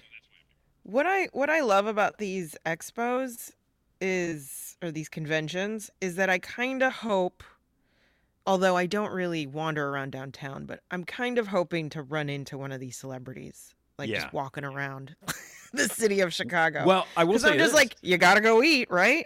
yeah, I will tell you this though. but I don't really wander downtown and I'm sure they all just kind of go downtown if they're going well, anywhere. it- well, I mean, or, or they just stay in Rosemont because they put them Yeah. up because they put them up like right True. down the street. Um, True, but, I but mean, if they've been here, I feel like some of them will be like, "No, no, no, I'm going to go oh yeah, Because Well, some I of can them are tell- here like for the whole weekend. So. I can tell you this: the, the the the folks who stay at Flashback, a lot of them, um, on a Friday night, uh, they usually go into town and they try to you know, Yeah. do some stuff like that. Um, so, but but yeah, um, but yeah, I mean they're going to be in town. But I will say this though, Esmeralda, you might want to wander around the city today as we tape this because, uh, you know, Bruce is in town. Springsteen. I don't know if you're a Springsteen fan, Oh yeah. but he played I last doubt night. he's. I doubt he gets to He played last night at Wrigley. wander. and he's off tonight and he plays tomorrow at Wrigley. So he's got a whole day and night off today. So you could stalk his ass if you feel like it. Eh. I feel the same way. He's fine. I mean, if I'd see him, I'd be like, "Oh, look, there he is." Yeah. But that's about it. yeah. Um, but apparently, like last night's show, I mean, every you know, I don't, I'm not a fan, but apparently he he was amazing last night. He played like three hours and ten minutes, and he went past the curfew as he always does, the Wrigley Yeah. curfew. so this Um, is why I enjoy living where I live. I heard none of it. Yeah. yep. I couldn't have told you that he was around. Like I, I- had no clue, no I- idea. I, was I went to a, a screening last night. Oh, by the way, Esmeralda, I went to go see the last voyage of the uh, of the uh, Demeter last night, d- yeah, yeah, yeah. which is really fucking good. Like really creepy. Oh, creepy. okay. I was wondering about that. It's really good. It's based on that um, that I don't know about about thirteen or fourteen pages in Bram Stoker's novel where uh, Dracula and his his possessions and his coffin are are are shipped from Romania to Mm-hmm. London, and it's about like twelve or thirteen pages in the in the novel in the book in Bram Stoker's Yeah. book, and they made a two hour movie out of it, and it's fucking great. I mean, but the thing is, like those trips are weeks yeah, long. yeah. And this one, so this one, you know they got this one- plenty but- to work with. This one, by the way, opened. The movie opens on my birthday. Well, in the 1800s, but it opens on July 6th. And I went, "Oh, I'm gonna like this movie." uh, but no, it's badass. It's really good. But on the way home last night after the screening, which by the way is a terrific movie. If you if uh, if you're interested in seeing it, it's very very cool. It's, and it's- our our pal, Mr. David. Uh, I David, yeah. David Des, Dastmalchian. Dastmalchian's in it. Yeah, Yeah. yeah, Dastmalchian's in it, and uh, looking very. Here's here's something, Esmeralda. He's looking very Alfred Molina like in this one. Oh well, you know, because you're on a boat. You're Yeah. on a boat crew in the 1800s. Right. So yeah, you're gonna have some shadows on your face, Well, a la the- Alfred Molina. He's got the mustache. He looks like Alfred Molina in Boogie Nights. So he's got like the mustache. I I, I half expected um, Sister Christian to start playing uh, when when when so he if they ever do a if they ever do a, a reboot, yeah he can play Alfred Molina. he could play Alfred Molina's part. Yeah. Um, but no, it's really good. But when I was when I got on the train last night to come home, when when I got to Addison. Uh, there were a couple of people who got on who apparently left the Bruce show early. Mm-hmm. um, because he played till like 11 and I was coming home around 10ish but then Yeah. I was reminded I'm like oh yeah and then like half the people on my on my Facebook feed were there you know how you when you when you oh, you know you go to Facebook Yeah. and like yeah, everybody yeah. I mean like I would say 60% of the people on my Facebook feed were at Wrigley for for for uh, for Bruce Mm-hmm. so but he'll be run, he'll be wandering around freely today Esmeralda if you want to if you Yeah. want to look for I would hope so. I hope so. I don't know what Bruce's take is on going around the city, but you know, it's summer. I would hope that he goes Yeah. and explores the city. Well, you know, um, Max Weinberg, his drummer, Mhm. um, who obviously used to play in Conan's band, uh, Conan O'Brien. Is he still? Is he with him on the tour? Oh yeah, yeah, yeah, yeah, yeah, absolutely. I thought like for a period he wasn't there. He wasn't. They, they- you know, um, sometimes their schedules didn't work out. And he's not, you know, obviously Yeah. Conan. Uh, he's not with Conan anymore. right. And, and so, like, I, I, he's got that. But he's playing a gig tonight solo. Max Weinberg is, Oh really? and I think it's at the Park West. It's a smaller venue, and and it's going to be packed because everybody's like, Bruce is going to show up, man. You know, because it's a night off. So they think that Bruce is going to pop in and play a song. You know what I mean with him. So I don't know where he's playing, but Max Weinberg and his band are playing at a small venue tonight during their night off from Wrigley.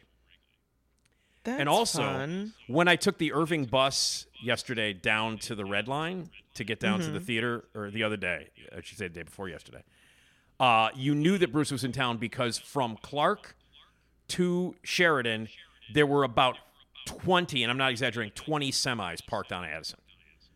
So it was like, Oh, oh, yeah, yeah. They always cl- yeah. clearly something is happening at Wrigley. or off of Irving. They usually yeah, do. this was. I'm sorry. No, it was. Irving. I'm sorry, it was oh, Irving. it's I- like, cemetery, yeah, yeah. because I was on the Irving bus, and it was Irving, and it was right by the cemetery. All the, all those Yeah. bus, all those trailers were there. So people who were like, "Hey, I wonder if Bruce is coming." Oh, clearly he's in town.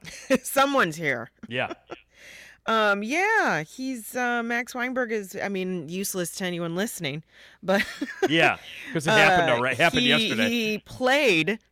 yeah, and it was uh, great. the- it was yeah, great, he right? Played Park West. Yeah, Yeah. Max Weinberg's jukebox. I mean, I would want to go and just be like, uh, I don't know. I would somehow want him to do all the weird things he did on Conan, I know. which that is was, impossible. Like, I know. That's what I because I'm not a uh, you know I'm not a I'm not a Bruce Springsteen fan. I never have been. Um, yeah, I just it, he just doesn't do it for me. yeah, Um, he's fine. Yeah, he just I just don't. I don't- mm. yeah, I don't get excited. But I loved I loved Max on Conan. I thought he was fucking Yeah, he hilarious was. on Conan. Oh God, he was great. Yeah, yeah. So if he if he did tonight or last night, if he did a bunch of Conan bits, that would have been fantastic. You and I would have been happy about that.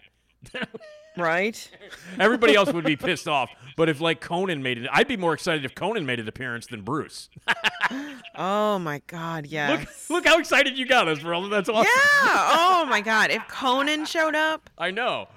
oh, So, you- so you and I are bigger Conan O'Brien fans than Bruce Mm-hmm. Springsteen fans. That, yeah. oh my God, I'd be like, excuse me, Bruce. Yeah. Conan O'Brien is over there. I need to. I love it. I love it. That's Even great. for Max, I would be excuse me, Bruce. Yeah. Max Weinberg is over Yeah, there. I need yeah. to. I agree. I'm total. I'm totally with you. That's so funny, man. That is so funny. And all the Bruce Springsteen fans are listening right now. Go, you guys are idiots. I'm like, I don't care, man. Right? I I was like, care. sorry. Yeah, sorry. More I, for uh, you. Yeah, and you can enjoy your little Bruce. I'll take Conan uh, doing the bits with Max Weinberg. I Yeah. wonder. I'm also curious if anybody, any of the uh, celebs, went to the Bruce show, thinking, you know, do a little. Oh, I'll show up the day before, and then. Oh yeah. The well, they could go. I, I, I-. I will say this: they could go tonight, technically Friday, because he's playing tonight as well. oh right, yeah. I mean, yeah, Yeah. they could. Yeah, so they could go. I bet they and they're do. not doing any heavy duty labor at this expo. Uh, yeah, I will tell you this: if they could get away from the Donald E. Westlake Convention Center. um, but I will say this: you know who was there last night, Hmm. uh, or I should say two nights ago, considering it's Friday. Um, uh, your buddy and mine, uh, Mr. Cusack. Oh yeah. Wait, what was he doing there? He was there. He was backstage. Well, Bruce Springsteen is in High Fidelity. Oh, he was at the Bruce. Br- Oh, he Yeah. was at the Bruce show. Oh, Yeah, he was at the Bruce show. No, no, not at the I fan. thought he was wasn't at the convention No, center. no, no, no, no. I was like, what is he just doing there? He's just hanging out, waiting for people to show up. time. He's not No, part-time work. he was he was uh, he was backstage at Bruce Spring, uh, at the Springsteen show. I mean, Springsteen's in Oh, high, okay. he's Of in High. Fidelity. They know each other, so so he was Yeah. backstage. So if you wanted like all kinds of like pictures from backstage from John Cusack in between vaping, uh, so you could see. Oh God. yeah. so and, Um, and he did. yeah. By the way, I will say this: he did do a. Uh, from what I heard, he did do a nice tribute to uh, uh, Robbie Robertson, who passed away. Um, from Oh. the, he died. Uh, God, this week has just been. This t- two weeks have been unbelievable. Robbie Robertson from the Yeah. from the from the band, uh, the band, the band, uh, passed away. Um, Um, you know who else? Uh, recent, like literally, uh, Wednesday, I was it S- believe. Sixto. Yes, Yeah, man. Rodriguez. I know. Ugh. Yeah, I mean, he was older. He did. He was eighty-one, but yeah, still, yeah. it's like it's a bummer. I know. You know, we um so when he came out um and because of the documentary and like it he had that big resurgence. Yeah. He was in Chicago. I think he was going to do a show and we uh as the entity you me them everybody Yeah. That's you and you and Brandon us. Brandon Weatherby. Uh, by the way, Yes, to they had approached us approached us to interview him. Get for the, fuck out of here! Really? and we weren't doing the show at the Oh, time when he like you know like we missed the day or whatever and we're just like Oh. at least me i was like what Oh, like because man. at the time like i watched the documentary and i actually had been introduced um to his music but via the jukebox that we had at a hungry brain right, of course. because Yeah, one yeah, of his yeah. albums was on Yeah, there yes, and I it was like, it this is was, the most yeah. amazing thing Yeah, yeah, yeah, yeah. yeah. So ah, like thinking Man. back, like I'm just so bummed we weren't able to do it. Yeah, he was he was uh, amazing, man. He was amazing. I knew of him before the documentary. I not as well, but then after I saw the documentary, I was like, "Oh shit, wow! I should probably know more about this guy than I do." Yeah, yeah. I Um, didn't make the connection that what I was listening to on that jukebox. Yeah, that's was him. him. and then I was, Yeah. oh shit, that's him. Yeah, yeah. he died too. Like Robbie Robertson, he died. Sixto died. I mean, it's just been ridiculous. The past couple of weeks have just been un- unacceptable, man. Yeah. Like, stop, stop already. Jesus Yeah. Christ. And if Um, you do want to um ta- or learn more about Rodriguez, Searching for Sugar Man, if you haven't seen it, is a It's good a- documentary in general. A great documentary. A great documentary. And, and and again, we'll turn you on to someone who was just extraordinarily talented and special yeah. and cool as shit. And that, God, that's so. I'm so bummed that you and Brandon weren't able to. Oh man. Yeah. At the time, I was like, no. Yeah, I It's can like, understand Damn that. it. I can understand that. Shit. Well, anyway, but it's out there. Searching for Sugarman is out there, and if I'm not Mm-hmm. mistaken, I know it was nominated for best documentary. I think it may have Mm-hmm. Yeah. won. I think it may have won. I'm I not sure, but I know it was nominated. I know it was nominated. Yeah. Um, uh, but yeah, no, he was he was it was amazing, and it, and, and again, this past couple of weeks, just like death after death after death, man. It's just been it's been a shitty. It's been it's like a shitty late July, early August, man. Uh, a- as far as that goes.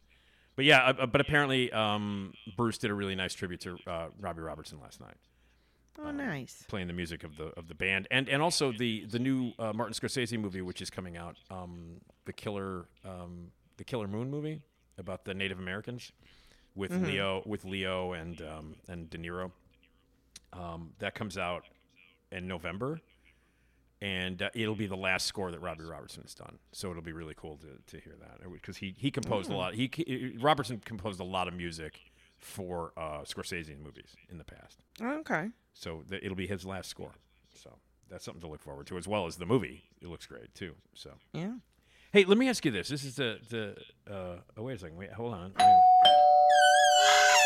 Wait. Hi, I'm Carrie Russell, and I love Nick's show. I, I Hi, I'm care. Carrie Russell, and I Not I at the Fan Expo. Nick's show. No, she's not there. She's here. She's gonna be. uh, Carrie, she's- why aren't you going? She's in. Hi, I'm Should've said Carrie something Russell, up. and I love All Nick's right, show. Carrie. All right. Well, we'll see. We'll see you in a little bit. All right. All right. Yeah! Yeah! Anyway, um, I have to ask you. d- I was just reading something, and I and I, I, I didn't try it. But uh, did you try the grimace the grimace shake? By the way, No. Um, it kind of grossed me out. no. Do we know what the flavor Just was? the thought of it. No. But it just, I don't know. Grape. I'm assuming it's grape. it's got to be grape, right? It's because the grim the grimace I is purple, right? I mean, you could make anything purple. Right. You know? So it. I don't know what the flavor was. Um, but wasn't it making people vomit? Yeah, that was the thing. It made people sick, and now there was a news story that I read that they were gonna. It's it's gonna be available again somewhere. Which, but why though? My thing is like, why was it making you sick? Are you lactose intolerant? I don't know. I'm not sure, but there were a lot of people going. That was uh, it's um apparently berry flavored. okay. Uh, some people say it tastes like blueberry cheesecake. Others kind of said fl- fruity pebble flavored. So that and that's still I'm not. Mm, Yeah. I don't know. I feel like it, it it looks like it's too sweet. Yeah. It I- looks like it's real sweet, which I get turned off if it's too. Ha- much. have they have they ever had any other um flavors based on the the characters before? Like have they ever had a hamburger f- flavored like uh, like Sunday or something? Have they ever? Because like I Grimace is. honestly, I don't think so. I think They is the haven't. f- I don't think they've celebrated anybody else's birthday. yeah. I don't know why Grimace was so popular. Yeah. And I, uh, does Grimace talk? I don't even remember. Does he just go? No, He I don't goes- think so. I don't think he talks either. No, because they at least they didn't have him talk for any of these commercials.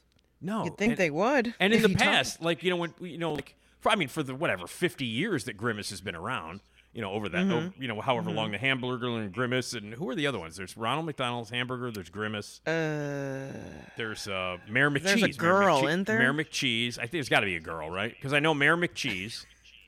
He's the mayor of McCheese Land or whatever. No, of McDonald's. Land. um, there's a cop. There's a cop burger.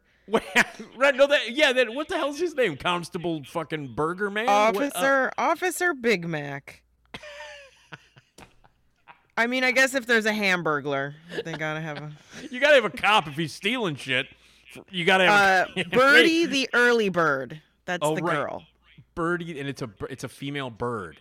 Yeah, and she's wearing a little McDonald's outfit. Well, what Like, the hell does um, that have to do? What does that have to do with McDonald's? Well, she's she's probably the when she you know for breakfast the early bird. Oh, okay. All right. All right. But she's wearing she's also wearing um goggles, so I guess she flies. I mean, Yeah, she's she- a bird, but like she's like a bird, but she's wearing like, and she's got. Doesn't she have like a little one of those little leather helmet uh things on her head?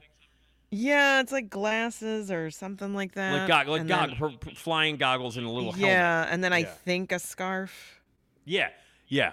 Uh, The idea is she's a pilot, I guess. So you got a pilot, you got Right. a cop, you got a thief, I have no clue what Grimace is. and you have a grimace. one- he's just a thing. He doesn't have a job. He just show, he's just an asshole. I mean, shows he also doesn't. I mean, who would give him a job? You know what I mean? Like that he rolls in, you're just like, oh, okay.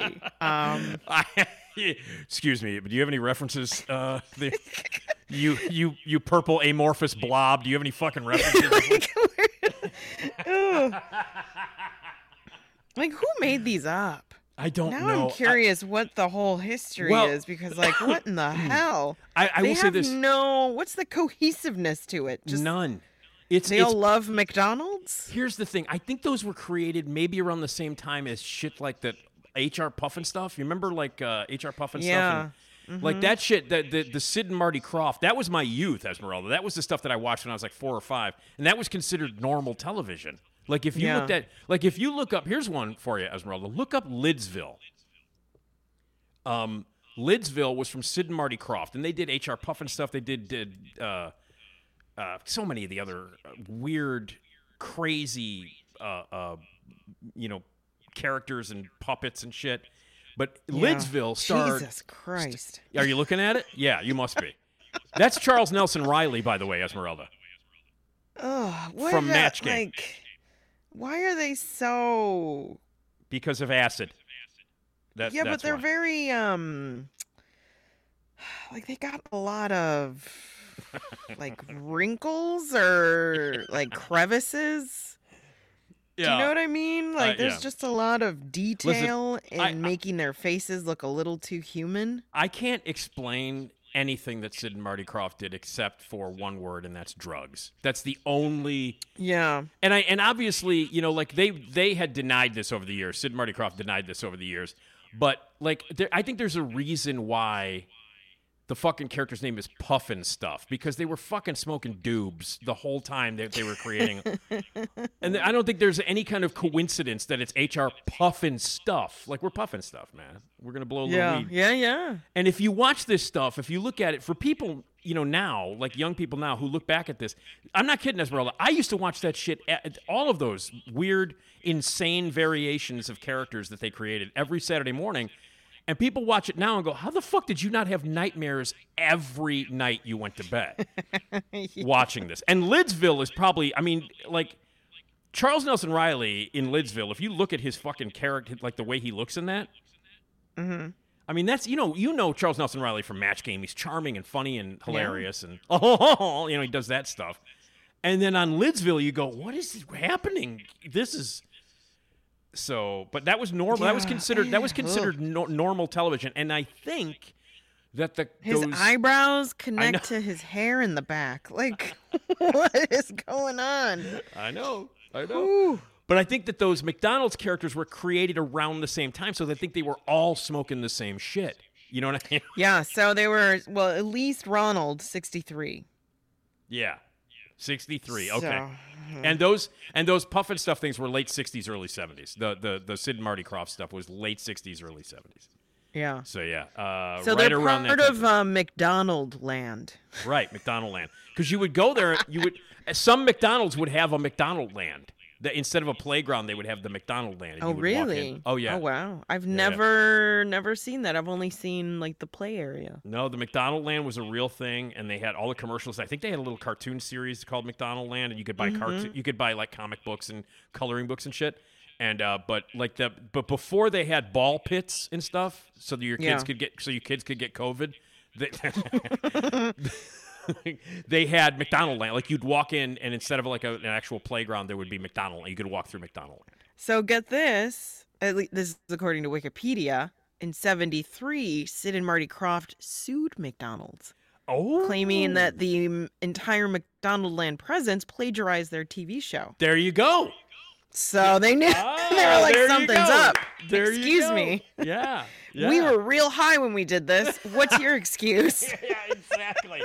and by the way, it took us six years to sue you because we were high, and it. Uh, it's, yeah. we thought that was ours. We didn't notice. we thought that was ours. we didn't realize that uh oh, that's fantastic. Yeah, these man, are the but- most I don't understand it at But, all. but Esmeralda, when I was a kid, people of my generation, people in their late fifties, that was the shit. We watched it every every. I mean, I was I loved HR Puff and stuff. yeah. and I loved. no, that stuff it's cool, but it's also Yeah. like this is for children. Yeah. Yeah. um okay, so apparently Grimace, Yeah. he was introduced as evil Grimace. Ah, okay. Okay. I, I have a vague. I have a vague the- memory. Vague memory. He was the one trying to he was trying to steal milkshakes and cokes. Okay, so you got the Hamburglar trying to steal hamburgers, and then you got Grimace Mhm. trying to steal shakes and, and coke. So they were doing like a, a Ocean's Eleven. Grimace Grimace has got the handle on the cokes and the milkshakes. right. Hamburglar's got the hamburgers. So so so I would imagine that Grimace would be George Clooney and Hamburglar would be Brad Pitt, only because Brad Pitt is eating all the time in those movies. Right there you go. That's what it is. So then they dropped it. So he was introduced in seventy one, and then they dropped it in seventy two. Okay. Oh man. He Well, I apparently love had that- two pairs of arms, by the way, in the beginning. So he had four arms. He had four arms I don't remember that at all. to steal milkshakes and cokes.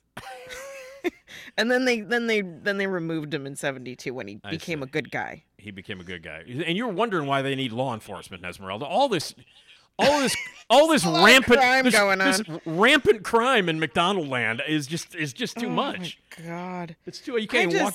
You can't even walk down the Yeah. street in McDonaldLand without getting shit stolen from you. I it's very unsettling though those It the. Mc the Yeah. uh the Mc uh the Big Mac and Mayor Yeah. McCheese they're Mayor literally McCheese. burger heads. Yeah, with heads. like yeah, their they're- yeah. heads are burgers. Yeah. It's frightening. It it's is. so gross. Like It what do they talk out of? Like ugh. I think- I think that the, I think I guess between the bun and the burger is where the mouth is like blah blah blah blah. So like the Yeah. Ugh. yeah. They got rid of him by the way in 85. Mayor McCheese. I think they brought him back though. They got rid of him in '85, but I think they brought him back for like some sort of nostalgia. Because I, when I was a kid, were- all all those char- all those characters existed when I was a kid. No, yeah. So he he appeared in 71 Yeah. and then they got rid of him in 85. Okay. So '71. Same that would with be, Officer Big Mac. So that would- everybody showed up in 71. Okay. So that's the Um, wheelhouse and for me. I was six in '71, Yeah. so that was that was the wheelhouse. You know what I mean? Like that. I that's why I remember all of that shit. So yeah, in '71, when you're watching HR Pufnstuf, then you go to McDonald's, you get terrified by Grimace. That's your childhood. People my age. Yeah. You- You're scared shitless in front of the TV while you're eating your cereal, and then you go to McDonald's and you get scared shitless by the same creepy stuff. So so yeah, I guess McRonald was the only one from the beginning. Yeah. He's the he's the original guy, and then everybody else got introduced years Right. later. yeah. Now Ronald, um, I always found Also creep- frightening. Uh, yeah, I was gonna say I. I always found him creepier than anybody else. Like I would take, I would rather hang out with Grimace or Mayor McCheese than than Ronald. Yeah, there's something about him. Again, it's it's the fact that like it's a man's face.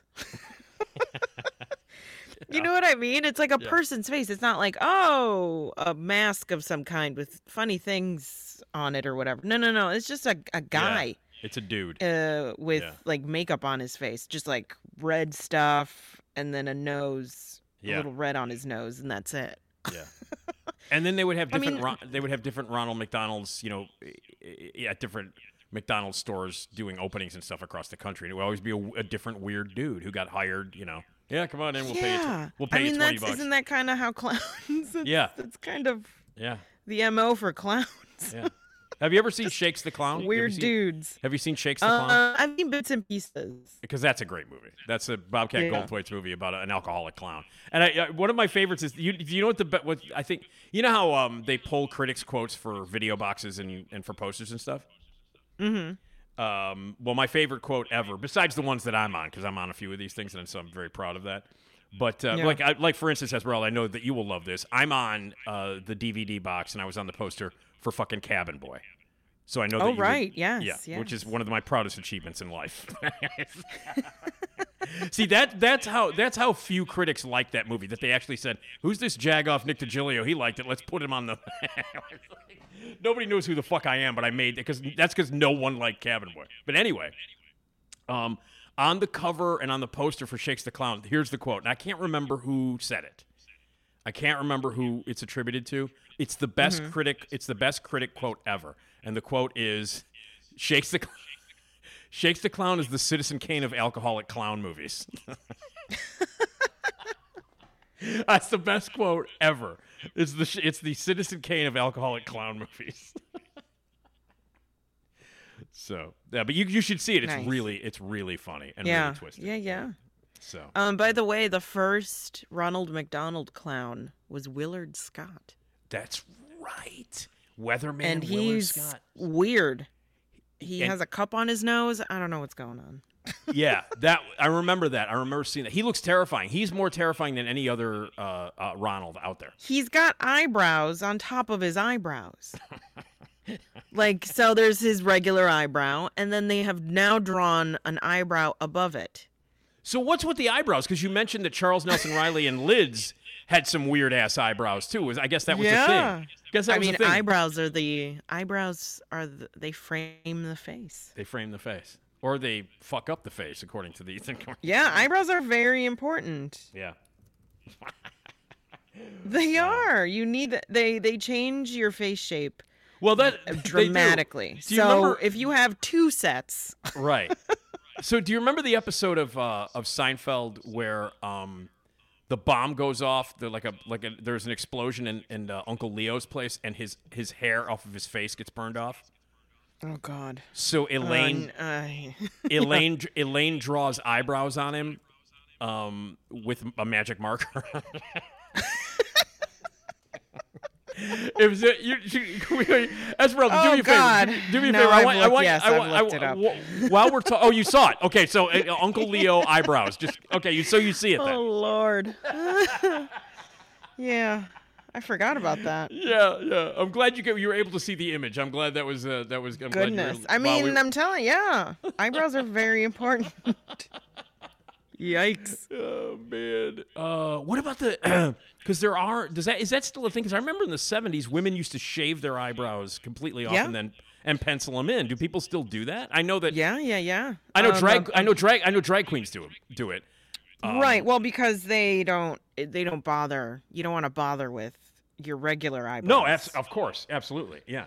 So then to then and then you can also you can do whatever you need to make your eyebrow however you want your eyebrow to look. Exactly. Yeah. Um but they just cover them up right. with makeup. right. Um, That's like- that's like no. in- so recently, Doja Cat had um uh del- or deleted. She deleted her eyebrows. She deleted her. she she uh she shaved her eyebrows off. Um, and No, then, she and, but she she gave the reason. them. Yeah. Yeah, but she gave the reason. She's like, well, it's easier because then I just pencil them in. Yeah. Which, yeah, if you know how to do that, awesome. Yeah. That's the thing, though, Esmeralda, and that's there. There's the caveat right there. If you know how to do that, because a lot of people right. don't, That's the issue. If you don't know, and then you're just now you. But then you look like Uncle. of- You look like Uncle Leo. Yeah, the technology though has yeah. really advanced where th- they they have like fake tattoo type of stuff where you can where they're eyebrows and you can put them on and they look insanely natural Yeah. because they you know they look like an eyebrow it looks like hair Yeah. uh, That's amazing. and everything You know, hey, by the way, really quickly, Esmeralda, you know how disappointed I was uh, ab- about a certain aspect of Flashback. I don't know if you remember Mm-hmm. last year when when we had it. Um, At the same time, a an anime convention was happening, yes and there were all kinds of really awesome cosplay, you know, anime people running around Mm-hmm. in really amazing, weird, awesome Japanese anime costumes.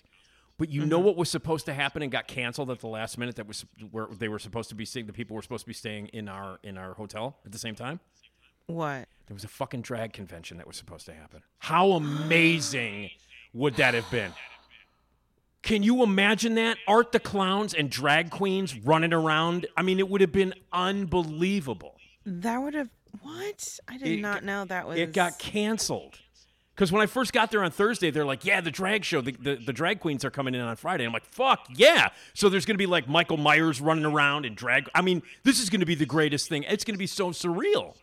Yeah. And they Oh, canceled it. a bummer. I didn't It's even t- know that it It's a total bummer. Yeah, there was supposed to be like a big drag queen, drag queen convention that was taking place maybe at the Donald E. Westlake Convention Center. I think so. Yeah, actually. Yeah, it was supposed to be yeah. there. Yeah. I and was they were. I was actually trying to look it up because I, we did see as we were walking around, we saw a couple furries. yeah. Oh, yeah. Me. I and I, didn't know what Yeah. they Yeah. Well, I didn't know why they were there. Yeah. there was no anime convention. There No. There was nothing for them, and the furry convention isn't until November. So Right, I don't yeah, know. right. And you know, just passing through. you know my feelings about you know how much I love mascots, and so Mm-hmm. and furries are very similar to mascots, and they just make me. Yeah. I just just I love them. They bring me joy. But could you have imagined all of the horror cosplay and all of the drag queens just running around together? Oh, it would have been awesome. It would have been I bet amazing. you, I bet you some of the drag queens would have known about Flashback and would have Fuck yeah. probably done like some horror With um, yeah. outfits and stuff. And we do, and, Oh, and and we do get that every once in a while. We will get some drag queens who show up in, in horror related costumes, and they're fantastic. yeah, well, there's there's a huge. I mean, they did a they did a show called Dragula, yeah, yeah. um, where it was all mainly kind of like that horror Yep. slant Yep, of that's great. uh, drag. Fantastic. Well, well, we missed out on that, Esmeralda. All right. Hmm. Well, uh, well, it's uh, so what? So you, uh, maybe you'll see Max Weinberg tonight. and You can give us a report uh, if you see him in the streets. Let- Just walking. Yeah, I'm just gonna wander the city of Chicago and see if I see any celebrities. He's gonna. I think understand. He's actually because the grimace isn't around. I think Max Weinberg is gonna be stealing pop and shakes from everybody at McDonald's over the weekend. I think that's what's gonna happen. so, hey, coming up on the next episode, Laura Moss, uh, the writer and director of Birth Rebirth. You saw the trailer uh, as well. Yes. Yeah. Colin Colin was saying he's very excited. It comes out on April, I'm sorry, August 18th in theaters, and it will stream on Shudder the following week. And I will have the director and writer Laura Moss on to talk about it. It's such a great horror movie. Very nice. So uh, I will have them on uh, to talk about that. Uh, and that's what's coming up. I want to thank everybody for listening. Uh, if you want to uh, sponsor us, sales at radiomisfits.com. Leave your voicemail at 773 417 694. Oh, shit, I forgot the megaphone again. we'll save it for next time. I got it all. Reco- I got it all recorded. We're all set. I'll save it for next Yeah. time. Okay. Uh, email nickd uh, podcast at gmail.com. My thanks to Jason Skaggs. My thanks to uh, Ed and everybody at Radio Misfits. Uh, check out the streaming service 24 7 at radiomisfits.live. Uh, dot live. and uh, there you go. And Esmeralda, thank you. You rule. Thank you. Okay, we'll see you next time on the Nick D Podcast.